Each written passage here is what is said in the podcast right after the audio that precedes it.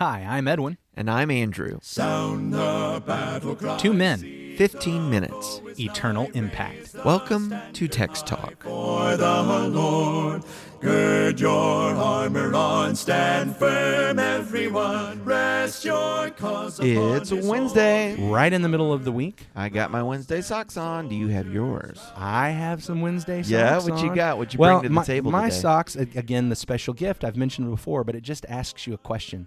What's up? What's up? It's a it's a little cat saying, "What's up?" Oh, it's a cat. Yeah, it's a cat. Okay, I didn't know What's cats up? asked that question. Oh yeah. Oh no no. Uh, Your cat always is looking at you like, "What's up with you?" always. I know you're a dog guy, so you don't know that, but that's cats actually walk around the house looking at you like, "Why do you? Would you feed feed me? But other than that, why do you live here?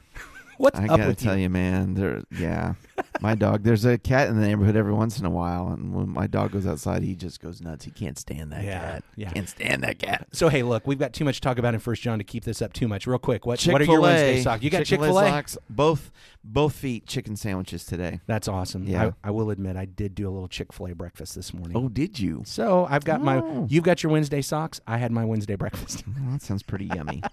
So All as right, we look John. at First John today, we're gonna we're gonna highlight a section where we're going to state in this epistle, letter, sermon, whatever, who he's writing and why he's writing. Yeah. So the other day when I made my kind of argument that I think this should be seen more as a sermon than a letter, you said, "Well, we know sermons are supposed to have three points in a poem, and there's kind of a poem." Sure enough, I want to read that kind of a poem section. There you go. And that's in 1 John 2. We're just going to read verses 12 through 14. I am writing to you, little children, because your sins are forgiven for his name's sake. I am writing to you, fathers, because you know him who is from the beginning. I am writing to you, young men, because you have overcome the evil one. I write to you, children, because you know the Father. I write to you, fathers, because you know him who is from the beginning. I write to you, young men, because you are strong, and the word of God abides in you, and you have overcome the evil one. So uh, the way this book's been laid out, it started out early in chapter one, telling us more about the messenger. That uh, and I believe it's the apostle John. He is a witness, witness to Christ and what he saw and Yes. what he heard and so forth, what he's handled. Yeah. And then he kind of gets into preaching on them, uh, really driving home. Look, you need to walk in the light. Walk in the light. Don't don't go into the darkness. Don't go into the darkness. Yeah. And uh, now it's like, and who is he writing to? well, sure. and why is he writing? Well, d- don't Uh, forget, we the- also- in our conventions, this is, is a little out of order. And even when you compare this writing to say that you know the writings of Paul, he's always straight up, "I'm Paul, I'm an apostle, greetings to you, you know, grace to you," and then he gets into it. And now it seems like you know it's all mixed up a little. Well, maybe that's one of the arguments for why this is a sermon as opposed to a common epistle, according to the letter. You know, he's got his introduction, and then I mean, we do that sometimes when we're preaching. We hop up and we get it all. We we we have the power statement at the beginning. We just draw folks in with this is what it's about. And then after we've got that introduction, now we do a little greeting of the people. Hey guys, good to see you. I love you. I mean, I know different people do it in different ways, Yeah, but that's yeah. very commonly how I do it. I hop mm-hmm. up and jump in with here's what we're about today. Let me start with a story. Let me start with a verse. Let me start with a PowerPoint, uh, a point that's powerful. Not, uh, although I do usually use Yeah. PowerPoint, but. And then after laying that out, then back up and say, "All right, hey guys, good to see you. Glad you're here." Kind of move into a greeting, and that's what he does. That's what he does. He says, "Here's why I'm writing to you," and it is kind of a, it's poetic. It's kind of a poetic greeting. Yeah, I don't I don't know if it's straight up poetry, but it's certainly poetic. There's a lot of parallelism. There's a lot there's clearly structure here. Most of the Yes. Bibles that I've seen set it apart in that way so that Mm-hmm. we will see it as somewhat a poetic thing. There's this repetition, children, father, young men, children, fathers, young men. Uh, the, the repetition of I'm writing or I've written, all, all of that gives that kind of poetic structure here to lay out here's who I'm writing to, here's why I'm writing. Well, let's let's talk about it for a minute. So he says, "I write," or the New King James says, "I write to you." I know it's a little different with the Oh, ESV. yeah. I write to you, little children, and just starting with little children. One of the things I've noticed in reading through First John through these epistles, little children seems to be the the designation for the church, and so you've got a a, a um, contrast. John would be aged, or John would be a father. And then the Christians, the church receiving, are going to be little children. Well, if we go back to the first verse in chapter 2, my little children, I am writing these things to you so that you may not sin. He uses that. That so he calls them children nine times. He uses two different words, but I, I think the distinction between those words is is really. I mean, maybe there's a super nuanced difference, but. I, I mm-hmm. think it's just it's just these are the words that mean children, mm-hmm. and so nine times he calls them my little children. I think probably what will really help us understand it is if we drop to the third letter, in the third letter in verse 4 i have no greater joy than to hear that my children are walking in the truth it is the aged john who in fact in those two letters second john and third john he calls himself the elder Yes. so here's this aged, seasoned, experienced John, and now as he is talking to these these Christians, you are my children, and so my children. Uh, he he learned that from Jesus. Jesus himself referred to the apostles as my children at times when he talked to them. In fact, John's the one who shows us that.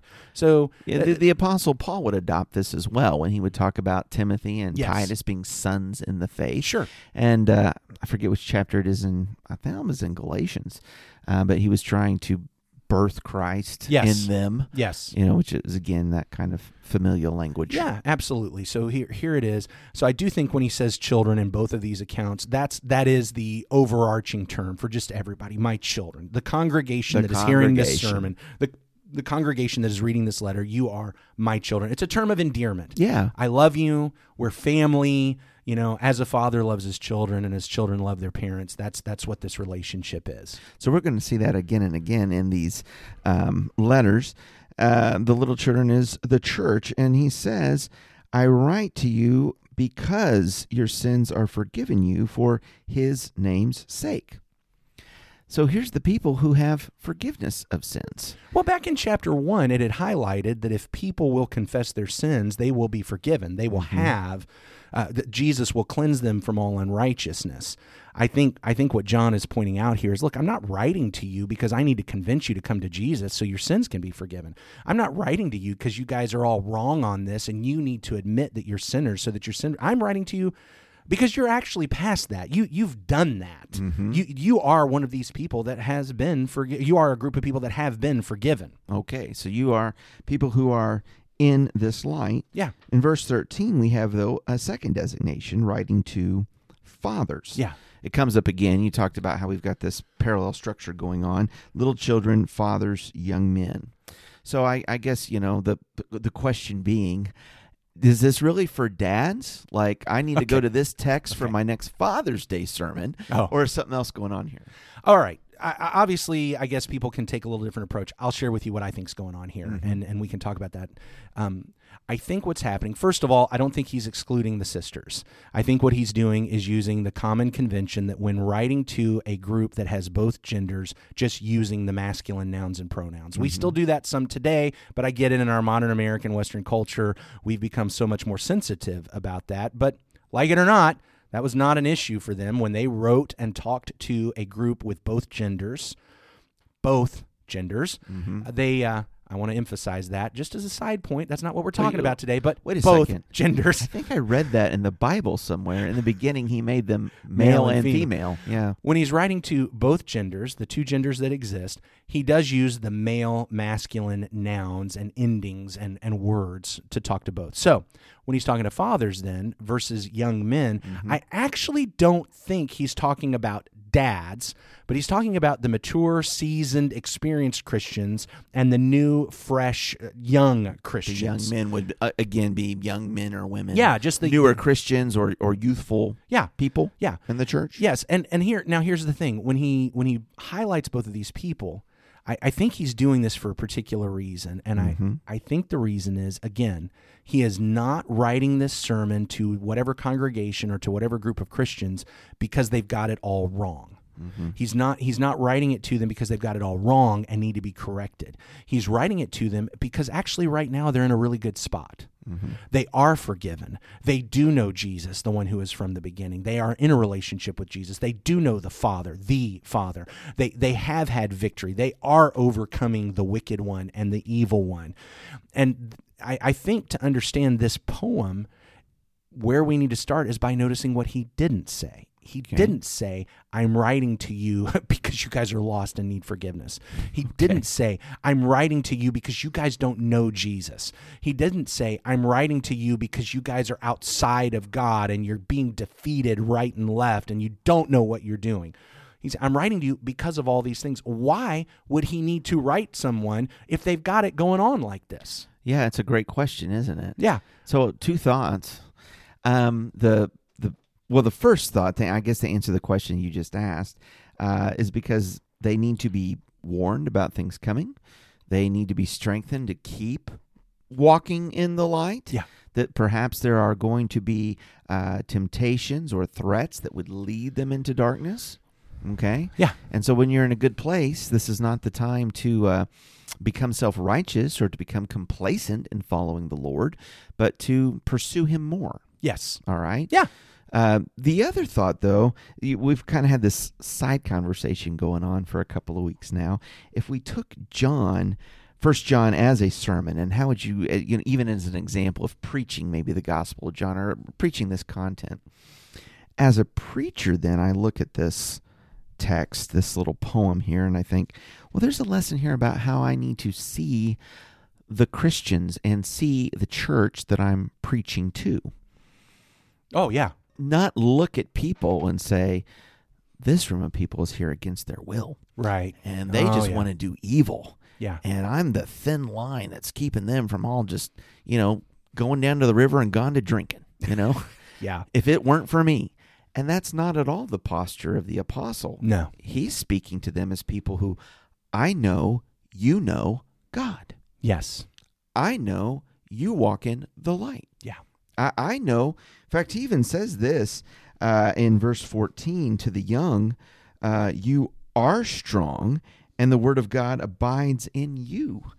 Um, man, I need to I need to learn that. I need to give some credit to younger people that they can have some strength and some wherewithal, and not look at them like "Pff, you're the devil's lunch. I know the devil's eating you for lunch.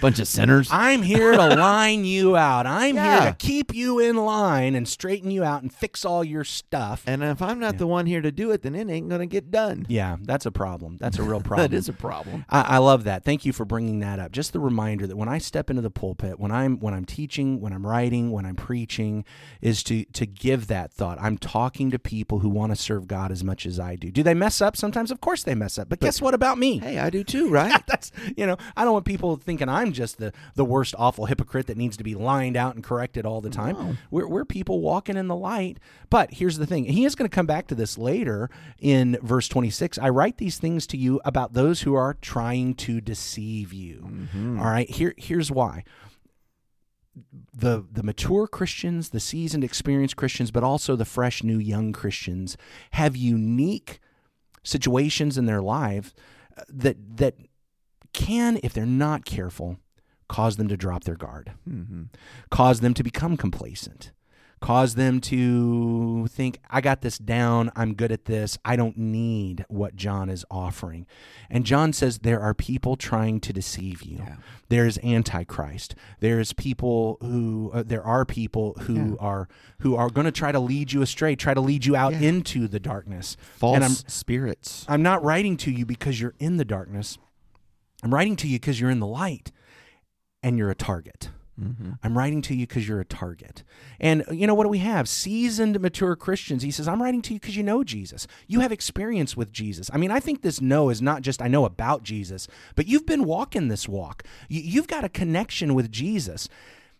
And of course, what and can the Father. and You've what can the Father. happen? What can happen? Well, he says that to the young men. Uh, am I right? Yeah, he well, says that at, to, the end to of verse the 13, children. You know, the little Father. children, which is the whole, yeah, the whole, group. church. Yeah. good point. Good point. So the whole you know the Father. You know you've got experience with God, and you might think, yeah, I got this. I got this. I've been doing this for a long time. Mm-hmm. I don't need these sermons. I don't need. Look, I got to tell you, I can't tell you how many people over the years I start trying to find out why aren't you coming to Bible class anymore? "Oh, I'm not learning anything new. I know all that stuff. I don't.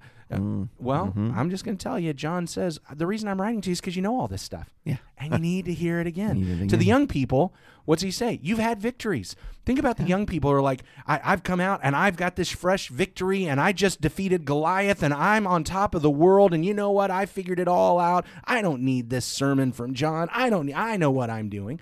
And John's point is look, you're a target now. You're walking in the light. And what that means is the lion is going to try to come attack you and drag you off of this path.